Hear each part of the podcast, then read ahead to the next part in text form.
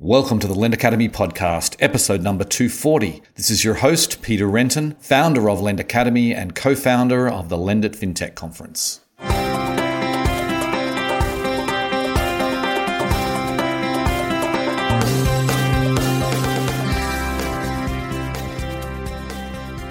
Today on the show, I am delighted to welcome David Reiling. He is the CEO and chairman at Sunrise Banks.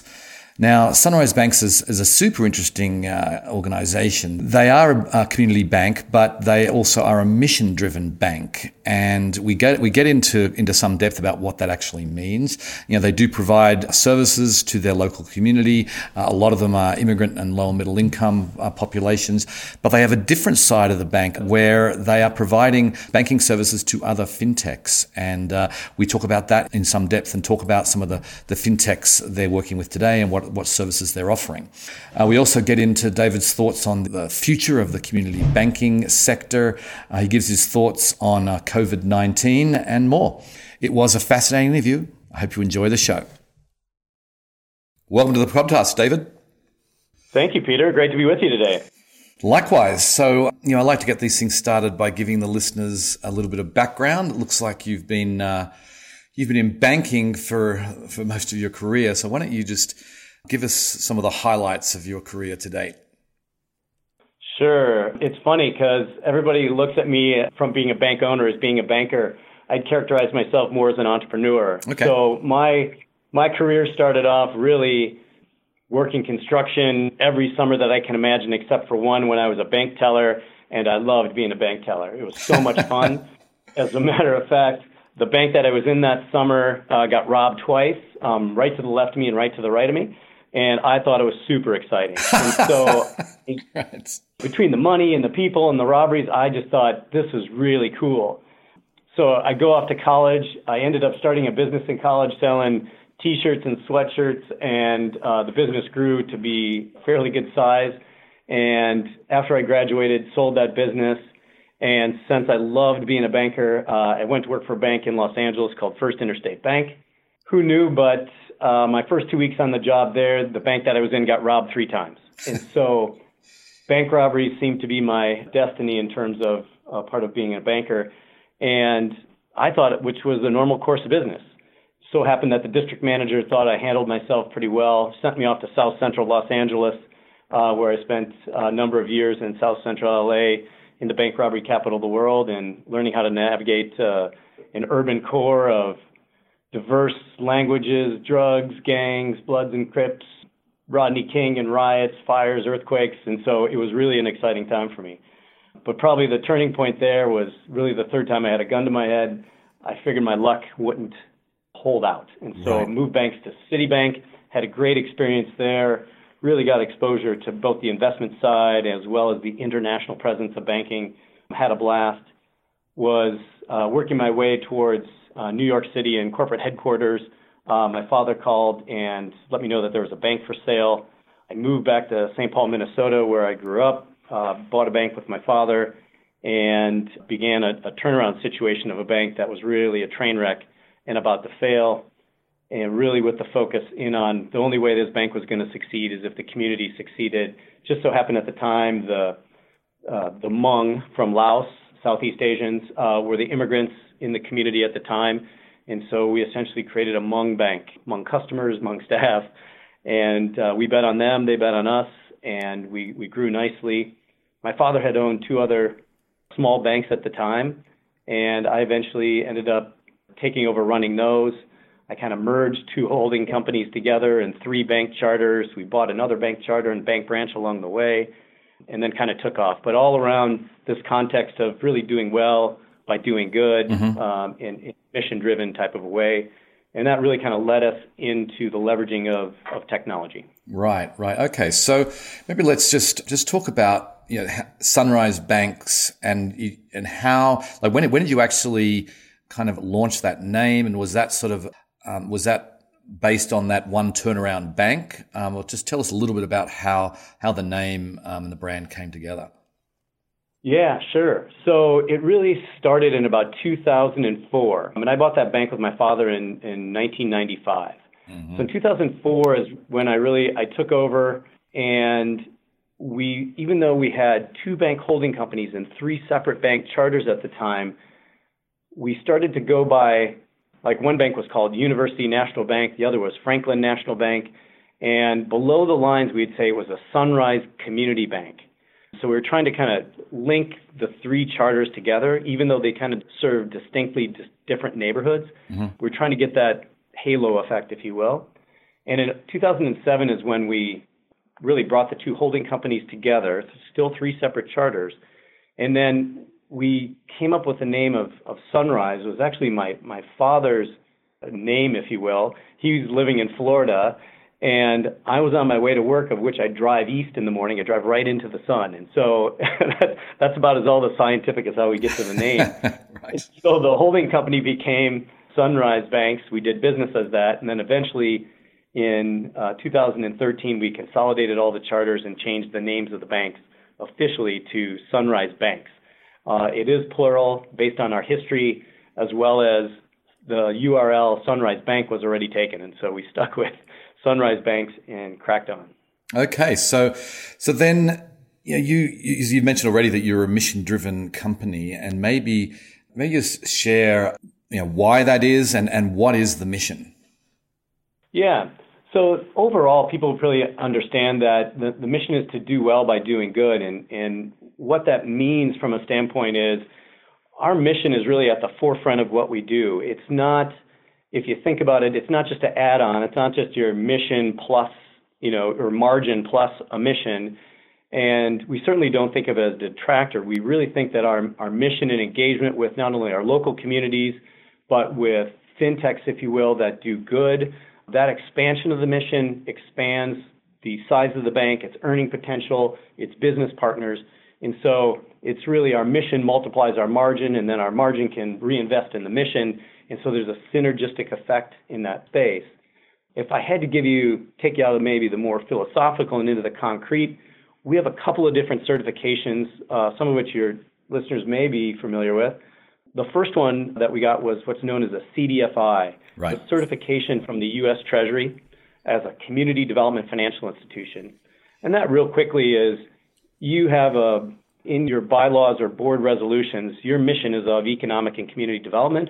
But then you have to walk that talk, meaning 60% of your services, primarily your loans, have to be to low to moderate income census tracts and individuals. And so you got to walk that talk every year in terms of certification. Outside of that, our next certification is really as a certified B Corp. And that's a little bit more broad and a little more holistic. So think of instead of a double bottom line of do well, do good, it's a triple bottom line of, hey, we're going to look out for the social as well as environmental and financial uh, aspects of our customers and the bank. And the B Corp certification probably fits us the most in terms of where the bank's focus and mission really lies. Also has to do with governance and transparency, how we engage with not only our customers but broader stakeholder groups. And so it's in that realm that Sunrise lives. And if I had to take you one step further, uh, we're also members of what's known as the Global Alliance of Banking on Values. So just think of it as values-based banks, but on every continent of the world, and really allows us to see different models and participate in conversations with banks and cooperatives or credit unions in the U.S. that have this values-based lens, and we can really take a look at you know organizations in South America that grew out of the microfinance or you know what's happening in the Bank of Afghanistan or Palestine, some places we rarely hear about. Mm-hmm. These different models are really fascinating, and what's happening in war-torn areas as well as very impoverished areas and very environmentally diminished areas as well. And so, first of all, it, it takes my complaining away as a banker out because you know it, this is not Afghanistan, and so uh, I should stop complaining and just get on with my work. And so things of that nature make it easy, but it allows the creativity to think outside the box of just your typical bank model. That makes sense. Okay, so then so you've you've got a, a customer base that is you know somewhat serving you know, under under, you know, under like lower and lower middle income, I guess you would say. So maybe you could talk like who is what is the core customer base you're you mentioned the Hmong what is the core yeah. what's the is that still a big part of what you do i mean who are who are your core customers today yeah, so there's really two distinct groups of our customers, which really mirror our two business models. One being a very traditional, what you might think of traditional community bank, or in our case, traditional community development bank. So urban core, Minneapolis and St. Paul.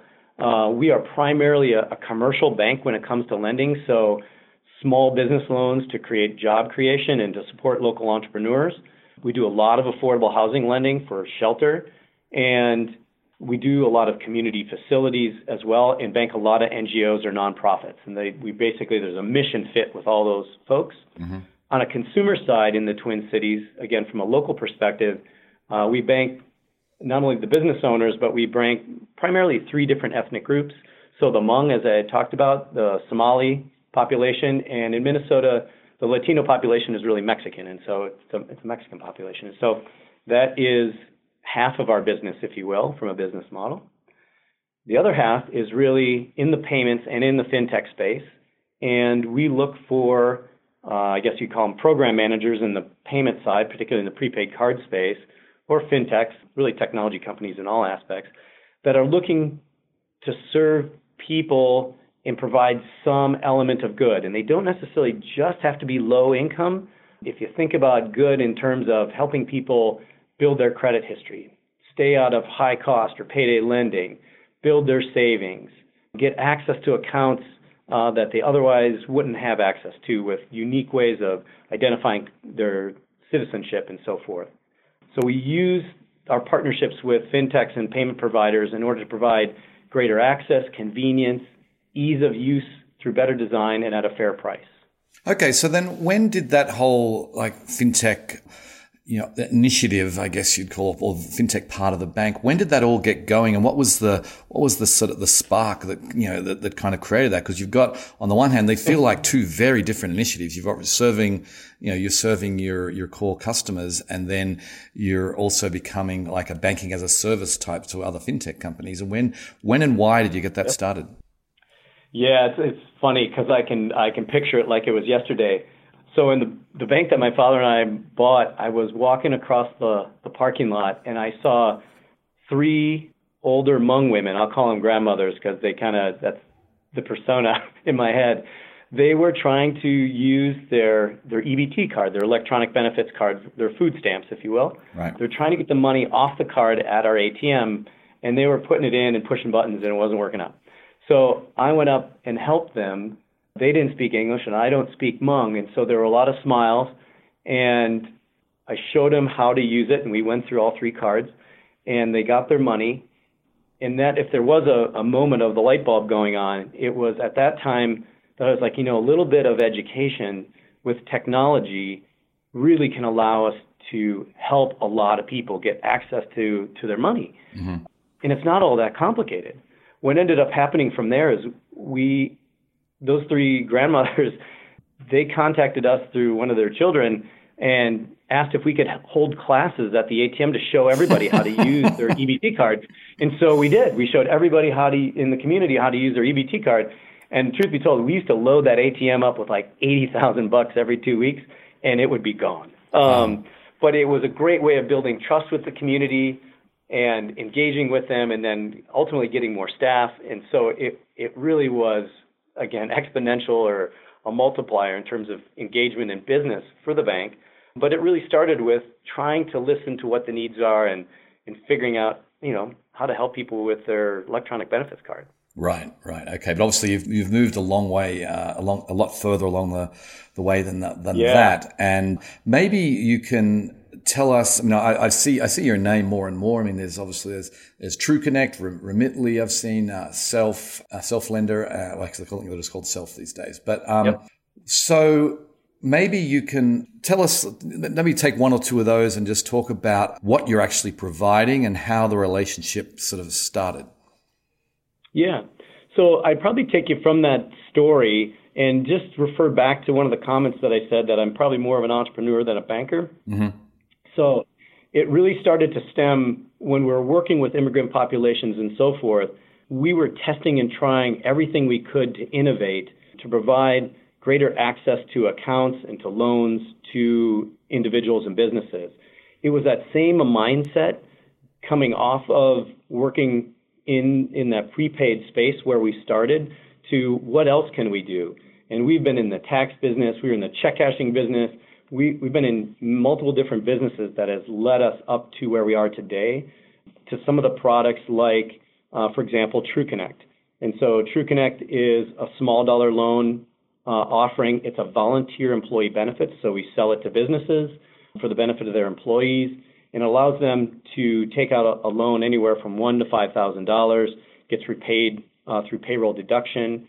It is a fixed rate, no cost, no fees, if you will, and can be prepaid at any time. And so we're engaging with employers to help the financial wellness of their employees. Right. Okay. So I know. Mean, obviously, um, um, that that kind of service is, uh, you know, it, it, can be very, very, very helpful for those that are that are struggling. But I guess the question, you know, I read that you actually you're not only a partner with TrueConnect, that you actually made an investment in in that company. Is can you tell us? So this is something that, you know, I mean, is that something you plan on doing more of? I mean, tell us a little bit about that.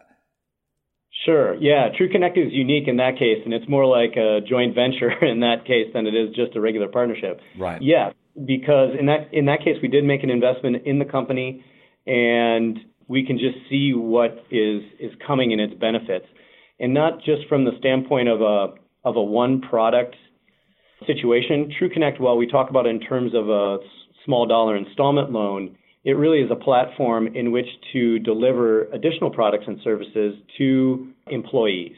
And whether that's payroll deducted in terms of a loan, whether that's access to accounts or remittances, savings products, I think there's all sorts of ways in which we can help, generally speaking, that middle to low end of employees and even high end, uh, I should say, access TrueConnect loans as well. But there are products and services that we can di- distribute through that channel, probably very accessibly, super conveniently because we have some data.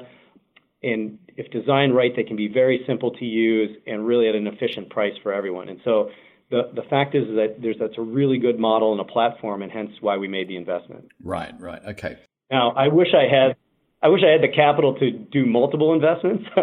right. Um, and we may, in some cases, trade some banking services for uh, a stake in the company to help maybe more of a startup get get out and running. But you know, there's limits to what we can do from a financial capital standpoint. Sure, understood, understood. And maybe just talk talk about self. I mean, we had, we had James Garvey, the CEO, on the show a bit over a year ago, and uh, you know, it's another fascinating company that a creative idea to help uh, help consumers, you know, build or rebuild their credit. Tell us uh, tell us about how you kind of connected with James and how and how the partnership works. Yeah, sure. I mean, it was funny because we got connected with James through multiple channels. One that sticks out, I think the first time I ever met him was at what used to be CFSI, now the Financial Health Network. Yep. Is where he and I first met. But we had multiple people saying, you know, David, you need to meet James. Um, and I think he had a few people say, uh, James, you need to meet David in Sunrise in terms of you, you seem there's a fit there. And so that was kind of the initial discussion. And I would say pretty much right from the start, there was very much a willingness on both sides to want to do business together and, you know, create that contractual and partnership relationship in which to provide, you know, on our side, the banking service of leveraging the charter and you know kind of managing the, the, the flow of funds, and for James to have that you know capability in order to distribute his loans in all 50 states. Mm-hmm, mm-hmm. Okay, so then how how should we think of of Sunrise, or how would you like like the, lots of fintech you know, people, you know, entrepreneurs listen to this show? How would you like them to think of you? How should, should they? I mean, you're doing banking as a service. I mean, what are the what are the yep. offerings that you would like to highlight as far as how you want to work with uh, with other fintechs? Yeah, so I think we banking as a service is probably the most generic way to think about it. Mm-hmm. Um, what we'd really love to do is to engage in conversation, and we do this really on a daily basis with fintechs, not only in the U.S. but also in the U.K. and EU primarily, and in those fintechs wanting to come to the United States. The the conversation is one of what are your capabilities and goals and aspirations, and what are ours. And the fact is is it's funny, even some conversations where you think there might not be something, or what we run into a lot is people that don't think that their fintech does good in some way, but the fact is it really does. It's like, you know, like a, an EarnUp I wrote about you know, they're helping people with, with their budgeting and their bills, and that is such a financial wellness component that we would love to see expanded. Mm-hmm. Um, or Nova Credit. Now we don't work with these two yet, but the fact is, you know, if with the ethnic populations that we serve and the immigrant populations, like a Nova Credit that can, you know, kind of import the credit history from their home or host country to the U.S. credit system, really provides people access to, you know, credit and accounts and so much more and gets, you know, a lot of times their entrepreneurial launch. And so there are tremendous amounts of fintechs, in my opinion, that do good that may not think of it in that way, but there are synergies between us. And even if it's the case that we can't help them, we might be able to refer him either to another bank or to investors and so forth that can. And so we're really, our doors are open to have those conversations with financial technology companies pretty much anywhere and uh, explore the possibilities. Right. So, and just just to be clear, then, I mean, the last time we chatted was actually in Paris at the Paris FinTech Forum, and oh, um, you. So you obviously you're, you're, going there because you you want to meet with other European other European fintechs, but it's only for them who are only those fintechs interested in entering the U.S. market, right? Yeah, that's. I mean, we have a U.S. banking license and charter, and so this is the place that we do business now we do have, for example, prepaid programs through some program managers, probably in eight to 10 different countries that we distribute cards, but it's out of a U.S. domiciled uh, entity. And so it's, yes, it is primarily the U.S. in terms of the distribution, but I would say our market is probably North America, UK, and EU in terms of companies that want to domicile here and do business to get access to the market. And when you talked about an offering, it's this sounds fairly generic, but if you have to move, store, or lend money, that's what we're in the business for. And whether there's a mission and a values fit, that that's the conversation that we need to have. Right, right, got it. Okay, okay. So I'm curious about your use of technology. I mean, you're, you're here. You've already contrasted sort of the helping the the immigrant community that were really you know, challenged, technology challenged, shall we say, going to providing technology services and banking services. How are you, how are you using technology internally to, you know, to serve your customers?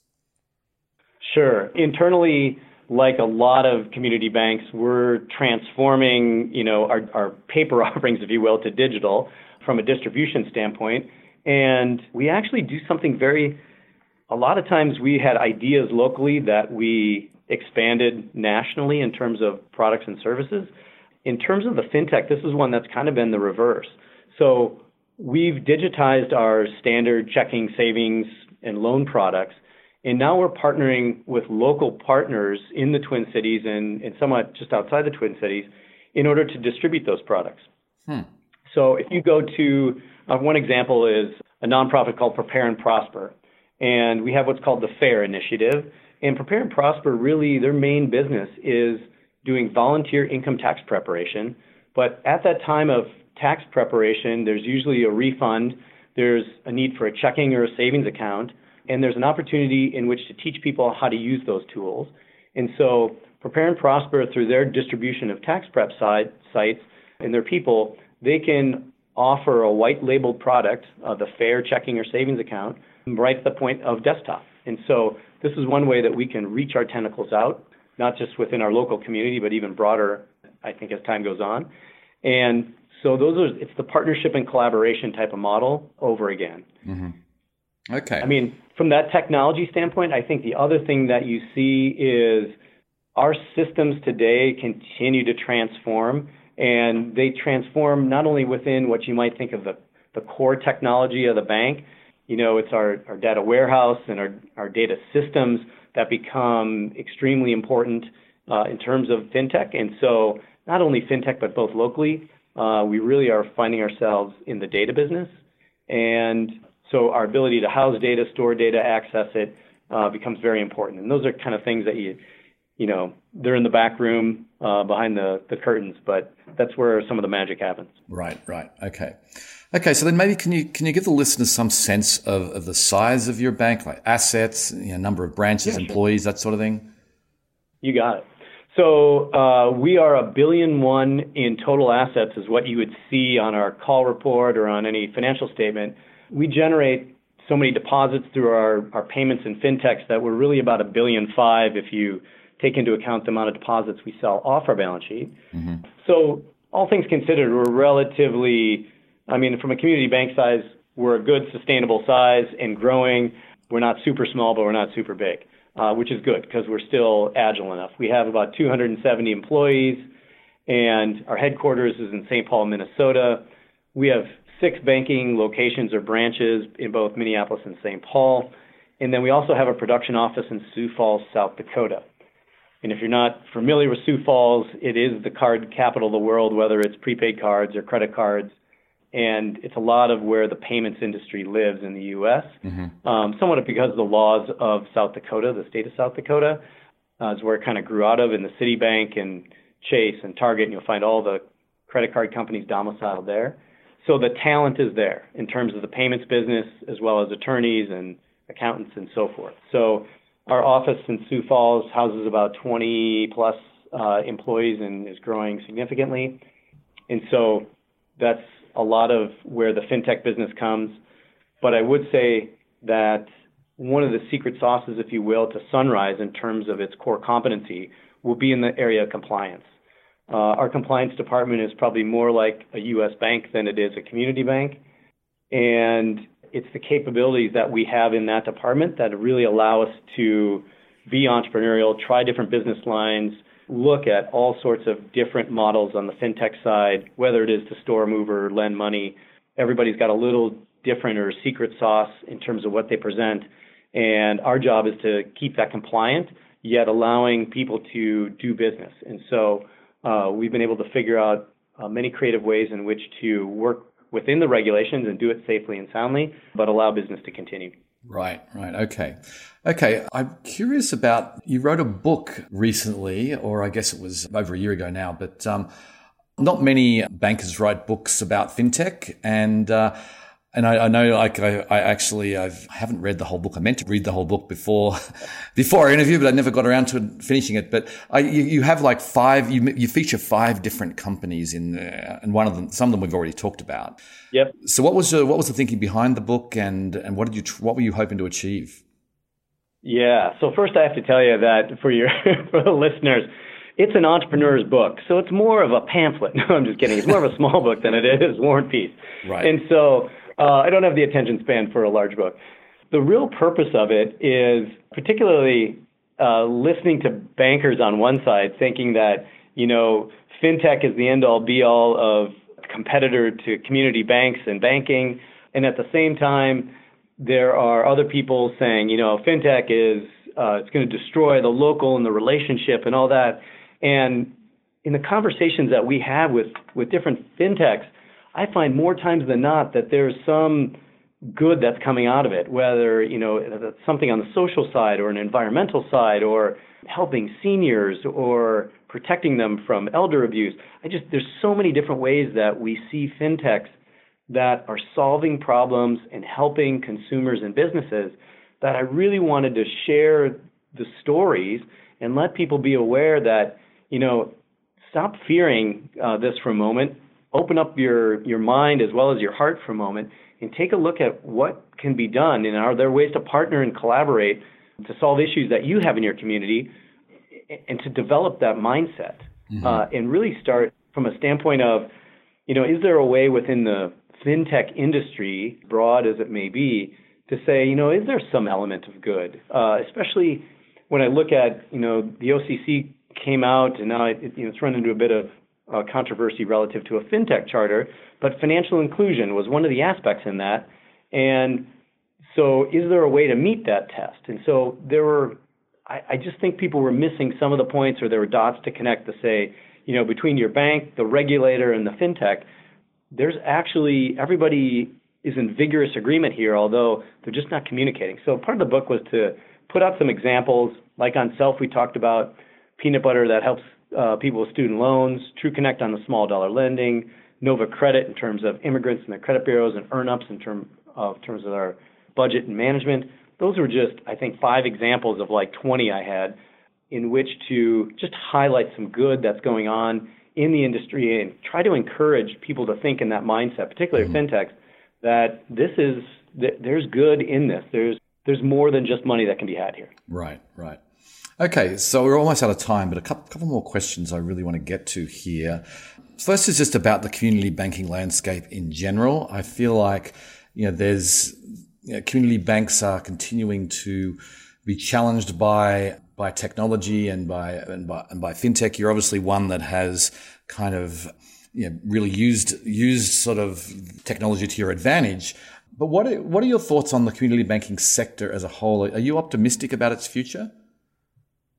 You know, I uh, wish I could say that I'm optimistic about its future, but I think we, we've seen the number of bank charters decline over the past 30 years for multiple reasons, and that continues today. We lose about one bank charter a day due to merger consolidation and so forth. Mm-hmm. And that is going to continue in, if not accelerate, with the entrance of fintech in this space. And so it's going to take a, a bank that is open minded, willing to collaborate, in which to engage with fintech and invest in it, in, in which to survive to a certain extent. It's not to say that all community banks are going away because some are in very rural parts or have very niche businesses and, and they will continue, but you're just not going to have as many charters as uh, we do today. It's just the, the game is moving at such a pace, and if you hadn't made that investment, it's almost hard to catch up at this point in time. Mm-hmm. Mm-hmm. Okay. If I can say one other thing in yep. regards to that, uh, one of the biggest issues is not financial. It's really the mindset of both the board and management of community banks. The, the, diversity of thought or the scarcity mind of saying, "Hey, can we just go back the way it was?" Right. And that's like you know Blockbuster thinking it's going to resurrect and Netflix is going to go away. You know, it's just not going to happen. Yeah, yeah, for sure. Anyway, we're recording this on March 11th, the day that the WHO just declared COVID 19 a pandemic. And I'm curious, you know, obviously it's a fast moving situation. This will be, this, this will be published in, uh, in a couple of weeks and uh, things might have changed completely by then. But I'm just curious to get your take on how you feel like it's, it's impacting or it will impact the banking system and, and banks like yours and, and maybe what, what fintech can, uh, can do to help. Yeah, it's a great question, Peter. This has been my, my life for the past several days, and uh, I think will continue to be so for the next couple of months. So, if you think about a bank from our two business models, our, let's take our very local business model approach. As this pandemic kind of spreads its way through uh, the United States, you'll find that branches close or consolidate to have you know only one branch open in a particular area to minimize the impact lobbies being closed, using drive-through, uh, relying on their technology, their online banking, their mobile banking, in which to transact business. And so this is really, if there is a silver lining in terms of banks and technology, I think the pandemic is going to shift banks' mindset into can we work remotely? Why do we do things the way we do? What's really essential? When you get down to those root questions of these are the things we really need to do, and these are things that were nice, but boy, we could stop doing them. That's when change happens, and unfortunately, it takes a crisis to do that. But the fact is, is the preparation for that and the mindset around that is really coming from a good place of we want to protect our customers, our employees, and our community uh, from the spreading of this pandemic. But it really is allowing us to rethink what is mm-hmm. essential and how are we going to function under those conditions which a lot of will rely on our ability to, you know, to remote in uh, from home and uh, use automation processes and so forth. Right, right. If I had to take that out into the broader fintech space, it is one of the beauties of an automated technology, and that is, boy, I never went into a bank to start with. Uh, I don't even rely on that system today. I can transact, I can uh, get access my loan with various tools, whether it's a card or online, and do so very efficiently and effectively, and without having to leave, you know, the comfort of my home or expose myself or my family to that. Right, right. That makes sense. Okay, so last question then. So what what is on tap? What what's next for Sunrise Banks? Yeah, for Sunrise, it's really going to be the the big growth engine for us will be around our engagement with financial technology companies and broadening our capabilities and capacity in which to do that and will will likely spin up an entity in which we'll be able to take on more volume in terms of fintechs and work with uh, many banks in which to distribute some of those loans and assets and potentially kind of share in that in that growth. And so we we see from our own pipeline standpoint as well as what's beyond that that uh, fintech is a big and bright future for us, and we look to engage uh, with fintechs on all sorts of different levels. And the one thing that I would kind of lay out where we really find some interesting models is on on companies and individuals who have technologies or customer bases that they don't think they're a fintech. Um, they don't identify that way. They might identify that they're an attorney or an accountant or something, but they have a solution in which they do need to move, store, or lend money, in which we can help them do that and facilitate that. And so mm-hmm. We're seeing more and more our our services is behind the curtain or we're on the back of the card, we're embedded in the terms and conditions, but the, our customer or partners on the front, and we're just facilitating a better, faster, easier transaction for the consumer or business that's on front, a better customer experience.